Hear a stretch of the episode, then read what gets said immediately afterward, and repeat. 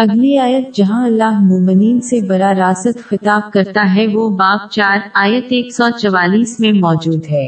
اے اہل ایمان، مومنوں کے سوا کافروں کو دوست نہ بناؤ۔ کیا تم چاہتے ہو کہ اپنے اوپر خدا کا سریح الزام لو؟ اس آیت کا مطلب یہ نہیں ہے کہ کوئی مسلمان کسی غیر مسلم سے دوستی نہیں کر سکتا، کیونکہ اس آیت سے مراد حضور نبی اکرم صلی اللہ علیہ وآلہ وسلم کے زمانے کے منافقین ہے جو اگلی آیت میں واضح ہو چکے ہیں۔ باب چار، آیت ایک سو پینتالیس۔ کچھ شک نہیں کہ منافق لوگ دوزک کے سب سے نچلے درجے میں ہوں گے اور تم ان کا کسی کو مددگار نہ پاؤ گے۔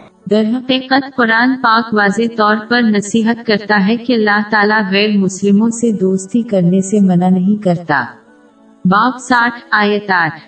جن لوگوں نے تم سے دین کے بارے میں جنگ نہیں کی اور نہ تم کو تمہارے گھروں سے نکالا، ان کے ساتھ بھلائی اور انصاف کا سلوک کرنے سے خدا تم کو منع نہیں کرتا۔ خدا تو انصاف کرنے والوں کو دوست رکھتا ہے۔ دونوں آیات مسلمانوں کو خبردار کرتی ہیں کہ وہ ان لوگوں سے دوستی نہ کریں جو انہیں اللہ کی مفلسانہ اطاعت سے دور کرتے ہیں۔ اس میں اللہ کے احکامات کو پورا کرنا شامل ہے۔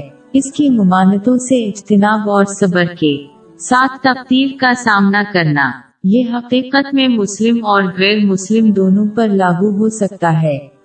جیسا کہ سنن ابو داؤد نمبر چار، آٹھ، تین تین میں موجود ایک حدیث میں متنبع کیا گیا ہے کہ ایک مسلمان اپنے دوست کے مذہب پر ہے۔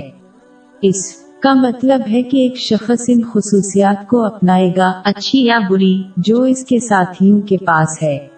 اس کے علاوہ تمام لوگوں کے ساتھ حسن سلوک کرنا چاہے مسلمان ہو یا غیر مسلم، ایک سچے مسلمان اور سچے مومن کی خصوصیت۔